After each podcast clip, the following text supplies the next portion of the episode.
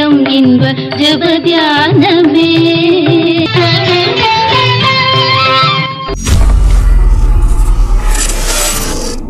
ஆண்டவராகிய இயேசு கிறிஸ்துவின் இணையற்ற நாமத்தில் உங்கள் யாவருக்கும் அன்பின் வாழ்த்துக்கள். உங்களோடு மறுபடியும் இந்த காலவெளியில் தொடர்பு கொள்வதில் மிக்க மகிழ்ச்சி அடைகிறேன். ஒவ்வொரு நாளும் தின தியானத்தை நீங்கள் கேட்கிறீர்கள். உங்களுக்கு பிரயோஜனமாக இருந்தால் கமெண்ட் செய்யுங்கள். மற்றவர்களுக்கும் இதை அறிமுகப்படுத்தி அவர்களும் கேட்கும்படி செய்யுங்கள். இன்றைக்கு தியானத்திற்கு எடுத்துக்கொள்ளப்படுகிற வசனம் எபேசியர் இரண்டாம் அதிகாரம் பத்தாவது வசனம். ஏனெனில் நற்கிரிகளை செய்கிறதற்கு நாம் கிறிஸ்து இயேசுவுக்குள் சிருஷ்டிக்கப்பட்டு தேவனுடைய செய்கையாய் இருக்கிறோம் அவைகளில் நாம் நடக்கும்படி அவர் முன்னதாக அவைகளை ஆயத்தம் பண்ணி இருக்கிறார். கடவுளை அறியாத நாட்களிலே நாம் விரும்பினபடி வாழ்ந்தோம். ஆனால் ஆவியினாலும் ஜலத்தினாலும் மறுபடியும் பிறப்படைந்த நாம் தேவ விருப்பத்தை நிறைவேற்றவும் தேவ சித்தத்தை நிறைவேற்றவும் தேவனுடைய நடத்துதலை அறியவும் நாம் அர்ப்பணிக்க வேண்டும். அதை தொடர்ந்து நம்முடைய ஆன்மீக வாழ்க்கையோடு நற்கிரிகளை செய்யவும் நாம் அழைக்கப்பட்டிருக்கிறோம். மறுபடியும் பிறந்த கிறிஸ்தவர்கள் யாவரும் நற்கிரிகளை செய்வதற்காக அழைக்கப்பட்டிருக்கிறார்கள் என்ற ஒரு ஆவிக்குரிய உணர்வு நமக்கு மிக அவசியமாக இருக்கிறது விசேஷமாக விசுவாச குடும்பத்தாருக்கு நாம் நற்கிரிகள் மூலம் கிறிஸ்துவின் அன்பை வெளிப்படுத்த வேண்டும். தீமை செய்கிறவர்களுக்கு நன்மை செய்து கிறிஸ்துவின் வசனத்தை கிரிகளின் மூலமாக அவர்களுக்கு உணர்த்த வேண்டும்.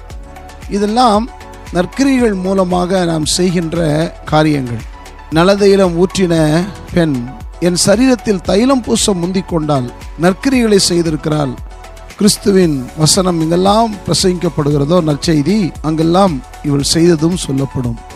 இவள் என் சரீரத்தில் தைலம் பூச முந்தி கொண்டாள். என்று இயேசு அதை குறித்து சொல்லுகிறதை நாம் கவனிக்கிறோம். எப்படிப்பட்ட நற்கிரியைகள் நடந்த சம்பவத்தை நான் உங்களுக்கு விளக்கி சொல்லுகிறேன். ஒரு மருத்துவர் அனுதினமும் ஒரு ஹோட்டலில் போய் அவர் உணவு உட்கொள்வது வழக்கம். ஒரு நாள் சிற்றுண்டி சாலைக்கு அவர் செல்லும்போது கையிலே வாளியோடு ஒரு பையன் அந்த கடையில் உட்கார்ந்துருக்கிற முதலாளியிடம் அம்மா எனக்கு இருபது இட்லி வாங்கிட்டு வர சொன்னாங்க என்று அவரை பார்த்து சொல்லியிருக்கிறார். அப்பொழுது அவர் சொன்னார் ஏற்கனவே பணம் தரணும் என்று சொல்லிக்கொண்டே சரி சரி அம்மா கிட்ட இதை சொல்லிடு இப்போ நான் உனக்கு இட்லி தரேன்னு இருபது இட்லியை பேக் பண்ணி கொடுத்துட்டு அந்த வாளியில் அவன் கொண்டு வந்த வாளியில் சாம்பாரையும் ஊற்றி கொடுத்தார்.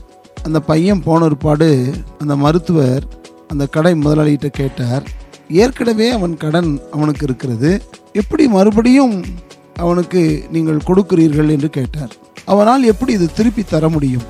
அப்பொழுது அந்த கடைக்காரர் அந்த மருத்துவரிடம் சொன்னார் ஒருவேளை நான் இட்லியை அவனுக்கு கொடுக்காமல் போனால் அவன் திருட ஆரம்பித்து விடுவான். இப்பொழுது இருக்கிற இந்த கொரோனா காலத்தில் வேலை இல்லை நல்ல குடும்பம் தான் எப்படியாவது அவர்கள் கொடுத்து விடுவார்கள் என்ற நம்பிக்கை தான் அதனால் ஒருவேளை சாப்பாடு தானே? எப்படியா இருந்தாலும் அவர்களது பயனடையட்டும் என்று நான் கொடுத்து விட்டேன் என்று சொன்னார். சொல்லிவிட்டு ஒரு சம்பவத்தை அவர் விளக்கி சொன்னார். நான் தஞ்சையில் இருக்கும்போது இதே போல ஒரு பாட்டியிடம் காலை உணவை வாங்கி சாப்பிடும்போது சில நேரங்களிலே பணம் இருக்காது நாளைக்கு கொடுக்குறேன் என்று சொல்லிவிடுவேன். அப்பொழுது நான் கொடுக்காமல் போனால் என்ன பாட்டி செய்வீங்க? அப்படின்னு நான் கேட்டபோது ஒரு பெரிய சிரிப்பு சிரித்து கொடுக்கலன்னா என் பேரில் புண்ணியம் பெருகும். கொடுத்தா உனக்கு அது மகிமை அப்படின்னு சொல்லி அந்த சம்பவத்தை இந்த டாக்டரிடம் அந்த கடை முதலாளி இவ்வளவு விவரங்களை சொல்லியிருக்கிறார். கடவுளை அறியாத அஞ்ஞானிகள் கூட அவர்கள் கேட்கும்போது மற்றவர்களுக்கு உதவி செய்ய வேண்டும் என்கிற நற்கிரியைகள். அவனுக்கு கொடுக்காமல் போனால் அவன் திருட ஆரம்பித்து விடுவான். எப்படி ஆகிலும் அதை கொடுத்து விடுவான் என்ற எண்ணமும் நம்பிக்கையும் அவர்களுக்கு இருந்ததே. இன்றைக்கு ஆவிக்குரியவர்களாகிய நாம் எப்படிப்பட்ட நற்கிரிகளை நாம் செய்கிறோம்? இது போன்று நாம் என்ன சொல்லுவோம்?